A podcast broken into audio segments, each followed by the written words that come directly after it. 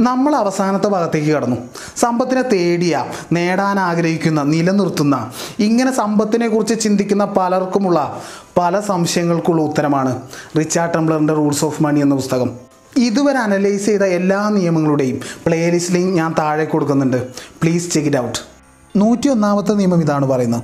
മറ്റൊരാൾക്ക് നിങ്ങൾ പണം കടം കൊടുക്കുമ്പോൾ നീ എന്റെ കടക്കാരനാണ് എന്ന് അവരുടെ അടുത്ത് നിങ്ങൾ കാണിക്കരുത്. പണം കടം കൊടുക്കുകയൊക്കെ ചെയ്യും. ഈ ഒരു സ്വഭാവം കാരണം സഹായിച്ചതൊക്കെ വെറുതെയാവും.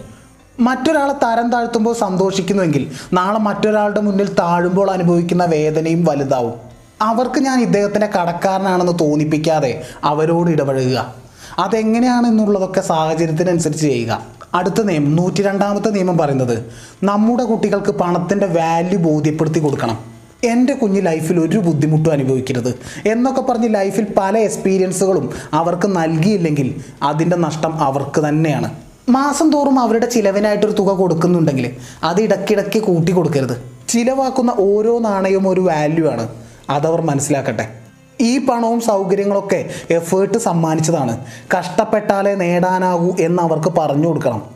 സാധാരണ മനുഷ്യർക്ക് ഇടയിൽ നിന്ന് അവരുടെ പ്രശ്നങ്ങൾ കാണുകയും കേൾക്കുകയും അനുഭവിക്കുകയും ചെയ്യുമ്പോഴാണ് പല പല ചിന്തകളും ഐഡിയാസും അവരിൽ വരിക.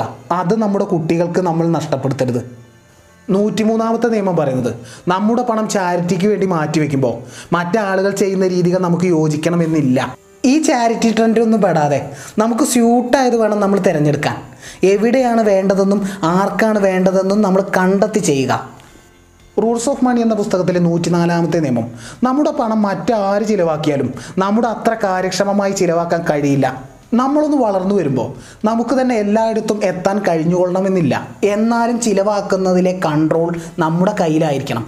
എന്റെ ഒരു അനുഭവം പറയാം. എന്റെ വീട് പണി സമയത്ത് ഒരു മെറ്റീരിയൽ വാങ്ങാൻ ഞാൻ അതിന്റെ പണിക്കാരനെ തന്നെ ഏൽപ്പിച്ചു. അയാൾ അത് വാങ്ങുകയും ചെയ്തു. പിന്നീട് രണ്ടാമത്തെ പ്രാവശ്യം ഞാൻ പോയി അതേ സ്ഥലത്ത് ബാർഗെയിൻ ചെയ്ത് വില കുറച്ചാണ് അതേ മെറ്റീരിയൽ വാങ്ങിയത്. മറ്റുള്ളവർ നമുക്ക് വേണ്ടി വാങ്ങുമ്പോൾ നമ്മുടെ അത്ര ആത്മാർത്ഥത എത്രയായാലും ഉണ്ടാവണമെന്നില്ല. ഈ വാങ്ങൽ വിഷയത്തിൽ എഴുത്തുകാരൻ ചില ഉപദേശം കൂടി നമുക്ക് തരുന്നുണ്ട്. നമ്മുടെ ക്രെഡിറ്റ് കാർഡ് വേറൊരാളെ ഏൽപ്പിക്കരുത്. നമ്മൾ സൈൻ ചെയ്ത ചെക്ക് ബുക്കും മറ്റൊരാളെ ഏൽപ്പിക്കരുത്. നമുക്ക് വേണ്ടി വാങ്ങാനുള്ള ആൾക്ക് ബജറ്റ് ഇട്ട് കൊടുക്കണം. വാങ്ങിയതിന് ശേഷം ചെറിയ ചെറിയ പേപ്പർ ഉൾപ്പെടെ എല്ലാ കാര്യങ്ങളും ശ്രദ്ധിക്കാൻ ശ്രമിക്കണം. സംശയങ്ങൾ ഉണ്ടെങ്കിൽ ചോദ്യങ്ങൾ ചോദിച്ച് അത് കൺഫേം ചെയ്യണം.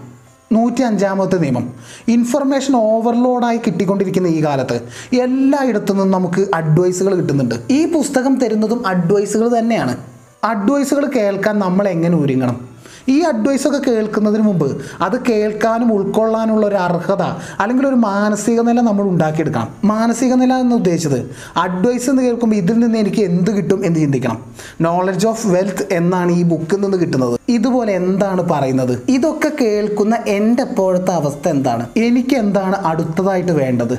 ഇതിനു വേണ്ടി ഞാൻ എന്തൊക്കെയാണ് ചെയ്യേണ്ടത്? അങ്ങേയറ്റം പോയ ചിലപ്പോൾ ഞാൻ ഈ കേട്ട അഡ്വൈസ് ഒക്കെ തെറ്റാണെങ്കിലോ?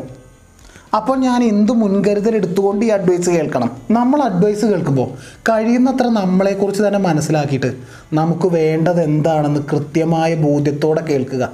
റൂൾസ് ഓഫ് മണി എന്ന പുസ്തകത്തിലെ നൂറ്റാറാമത്തെ നിയമം. നിങ്ങൾ എത്ര രൂപ സമ്പാദിക്കുന്നു എന്ന് മറ്റാരോടും ഷെയർ ചെയ്യരുത്. നമ്മളെ പലരും നോക്കിക്കൊണ്ടിരിക്കുന്നുണ്ടാവും. അവർക്ക് നമ്മുടെ വെറുത്തിനെ പറ്റി ഒരു ഐഡിയയും കൊടുക്കരുത്. നമ്മുടെ വളർച്ചയെ പ്രശ്നമുള്ളവർ അസൂയപ്പെടുന്നവർ അവരൊക്കെ നമ്മളെക്കുറിച്ച് കൂടുതലായി ശ്രദ്ധിക്കാൻ തുടങ്ങിയാൽ ഒന്നുകിൽ അവരാൽ കഴിയുന്ന പല കാര്യങ്ങളും നമുക്കെതിരായിട്ട് അവർ ചെയ്യാം. അതും നമ്മുടെ ഈ പെട്ടെന്നുള്ള ഷോ ഓഫ് കണ്ടിട്ട് തിരക്കിട്ട് നമുക്കെതിരെയുള്ള കാര്യങ്ങൾ ചെയ്യാം. നമ്മൾ നന്നായി പണം സമ്പാദിക്കുന്നുവെങ്കിലും പുറത്തോട്ട് ഷോ ഓഫ് ചെയ്യരുതെന്നൊന്നും അല്ല എഴുത്തുകാരൻ പറയുന്നത്. അതിലൊരു മിതത്വം പാലിക്കണം. നൂറ്റി ഏഴാമത്തെ നിയമം. റിച്ചാർഡ് ടംബ്ലർ എഴുതിയ റൂൾസ് ഓഫ് മണി എന്ന പുസ്തകത്തിലെ അവസാനത്തെ നിയമം. What next? നൂറ്റേഴാമത്തെ നിയമത്തിൽ റിച്ചാർഡ് ടംബ്ലർ പറയുന്നത് പണം സമ്പാദിക്കാൻ പല പല വഴികളുണ്ട്. പാസീവായിട്ട് വർക്ക് ചെയ്യാം പാർട്ട് ടൈമായിട്ട് വർക്ക് ചെയ്യാം സ്മാർട്ട് വർക്ക് ചെയ്യാം. ഇങ്ങനെ പല പല രീതികൾ പറഞ്ഞാലും നമ്മൾ കൊടുക്കുന്ന വാല്യൂ ആണ് പണം. നമുക്കൊരു വാല്യൂ ഉണ്ടാക്കണമെങ്കിൽ അതിന്റെ പിന്നിൽ അധ്വാനമുണ്ട്. ചുരുക്കത്തിൽ എത്ര രീതികൾ ഉണ്ടായാലും പൊതുവായ വേർഡ് ഇതിലൊക്കെ ഉണ്ട്. അത് വർക്കാണ്. നമ്മൾ പല റിച്ചായ ആളുകളുടെയും പ്രസംഗത്തിൽ കേട്ടതാണ്. റിച്ച് എട്ട് മണിക്കൂർ ഉറങ്ങാറില്ല. അവർക്ക് ഞായറാഴ്ചകളില്ല. അവരുടെ ജോലി സമയം നയൻ ടു ഫൈവ് അല്ല സിക്സ് ടു ടെൻ ആണ് എന്നൊക്കെ. വിശ്വവിഖ്യാതനായ റോബർട്ട് കിയോസാക്കി ഇങ്ങനെ പറഞ്ഞു. പണക്കാരനും പാവപ്പെട്ടവനുമുള്ള ഏക വ്യത്യാസം അവർ അവരുടെ സമയത്തെ എങ്ങനെ ഉപയോഗിക്കുന്നു എന്നതിൽ മാത്രമാണ്.